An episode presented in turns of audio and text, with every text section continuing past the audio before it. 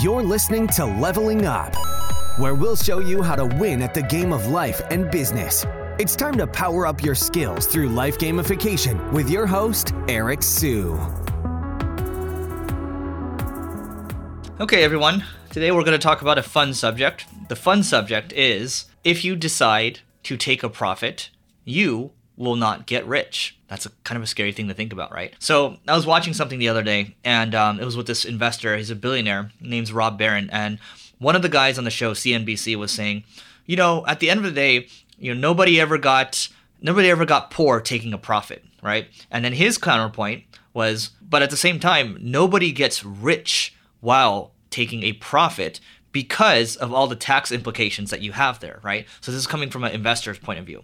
And so you know, when you think about it, the Warren Buffetts of the world, the Charlie Mungers of the world, I do remember reading something. I think it was the the, the tale of Charlie Munger, who's Char- and Charlie, by the way, is um, Warren's right hand man. They've been partners for years and years, and you know, at the, at the end of the day, um, they talk about how Berkshire Hathaway is a great business, and all they do is they just reinvest the profits into into other businesses, and really, there's not a ton of tax implications there because you're you're redeploying what you're bringing in and you are putting it into either reinvesting back into the business if it's a really good business and the business is growing a lot uh, or you are potentially acquiring other businesses too or putting the investments elsewhere right? If you're continuing to do that your tax implications are going to be lower. For, for example let's say i have a business that does um, a million dollars a year okay and um, you know two hundred thousand dollars of that is profit.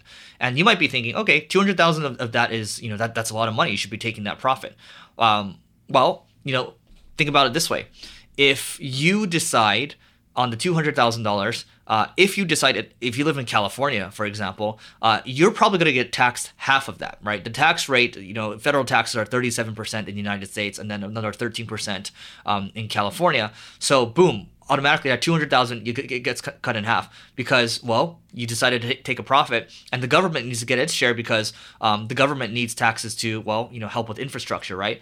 And so the logic here is that you got to pay taxes. Most people got to pay taxes um, because you know at the end of the day most people wouldn't know what to do with that money. This is why um, when when you know working full time for people in the past you know my taxes would automatically get taken out of my paycheck because people know the government knows that you, you you're probably not going to be reliable, right? We're just going to take our share first. You go do whatever you want with it afterwards. And at the same time, you know, if you decide to take a profit, the government's like, okay, you probably don't really know what to do with that money. So, you know, we're going to take we're going to take that and we're going to reinvest it into infrastructure. Now, if you are, you know, a motivated individual, let's say you're self-employed or you're an entrepreneur, chances are you probably know what to do with that money in order to even make a bigger impact on society. Bigger impact for society would be if you decide to start another other business, you are going to employ more people okay um, you're going to add more value you're going to be paying more money you're going to be paying um, you're going to be paying you know other people for goods and services as well and then you're just growing the overall pie you're helping the economy grow so if you're a smart motivated entrepreneur you're watching this right now or a marketer you're trying to get better and better um, chances are you're you're a learner, you're fast paced, and um, you are going to be a better investor, a better capital allocator. Capital could be you know um, financial capital or it could be human capital. You are going to know what to do with that better than uh, giving that money to the government, right? If you can, if you do not have, you know, a family to worry about, I'm, I'm just give, painting a, a really simple picture. Let's say, hypothetically, you know, you don't have a family to worry about, you don't have a spouse right now, you can take shots, you can afford to take shots. Well, you know, my argument here is that you have these world class investors, you have billionaires talking about, hey, like, look, tax liability is really not much because we're constantly reinvesting it. You might be thinking, oh my God, I need to, you know, protect myself. And you should. You know, you want to have at least 12 months of expenses, right? Emergency expenses saved up, emergency funds, so you can cover, you know, whatever it is, um, you know, cover your own lifestyle, cover your rent, cover your food, right? So you don't have to worry about that. And then, um, you know, ideally, what, what would be even better, and I, I did, I talked about this in, a, another video, is that you have a launchpad business. A launchpad business is a foundational business, a bedrock business that will protect you. Maybe it's generating one or two hundred thousand dollars a year for for you take home, and it's I'm making it sound easy. It's going to take you time to get there, but once you establish that, once you establish you know kind of a shield around you to um, for emergency funds, then what you can do is you just you just constantly reinvest you constantly reinvest and, and, you know a lot of these investors talk about you know cash is trash cash is trash right you want to redeploy the money um, and, and, for them they redeploy a lot of it into into stocks into other types of you know financial assets. Um, but for you let's say you're running a business you can redeploy that money into ads. You can redeploy that money into hiring amazing people to grow the business even faster increase your growth rate even more. In the past i've talked about you know the case for deferring your compensation. Because you can wait especially if you're younger um, you can wait longer. Now you know, you have to weigh your own situation. Right? If you have a family, if you have kids, um, if you have a mortgage to worry about, yes, there are more costs involved there. But the younger you are, the more shots you get to take, and the more that you decide to be patient, the the greater you're gonna have a compounding effect. And then by the time you get, let, let's say you get into your 50s, boom, things start to really really explode, right? And plus, the discipline and the patience and the mindset that that builds when you're constantly just thinking, okay, I, I bring in these additional resources. How can I redeploy that capital, whether it's in, into my team, whether it's you know giving people raises, or whether it's hiring more hiring more amazing people, buying specific technologies, or you know again taking that capital. If this business is not growing that quickly, I'm going to redeploy it somewhere else, and then you just you keep that that snowball effect going, and um, before you know it, you know, let's say 10 years goes by, and you're just like, boom, I don't know how I created all these assets. That's how you should be looking at things. You should be looking at things um, from the lens of an investor. And most people can't do that because most people, they don't have a long term outlook on life. Investors do. When you think about Warren Buffett and you think about Charlie Munger, they're like, they like, they prefer to buy stocks and just hold it, right? This other guy, Ron Baron, he likes to buy and and he does like to you know hold businesses for the long term.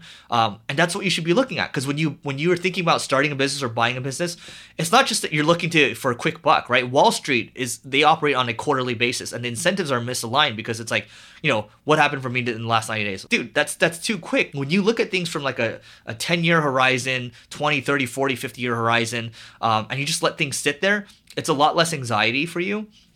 And um, it's just easier to have a long-term mindset and most people are too short-term focused. They think about the dollars. At the end of the day really ask yourself even if you make a lot of money in the short term what are you going to do with that money right? You're better off thinking about okay you are a steward of the of, of society or, or the capital right? And you're going to make society better and you know you're going to collect a good piece for yourself. You're going to make some good money from it. But at the end of the day it's it's the net the net value that you've brought to society and that's what really matters most people don't think that way when I was in my 20s, you know, I was conditioned to think once I make a lot of money, I'm gonna go buy a really nice car. Okay, that's that's gonna depreciate, right? It's liability. Oh, I should go buy a house to live in. Um, you know, people are gonna argue with me on this, but you know, to me, buying a house and living in it that is a liability. Um, but if you're buying houses and you're cash flowing and you're, you're buying multifamily and you're renting it out to people, that's a different story. That's an investment. Once you start to think longer term, you start to think like an investor.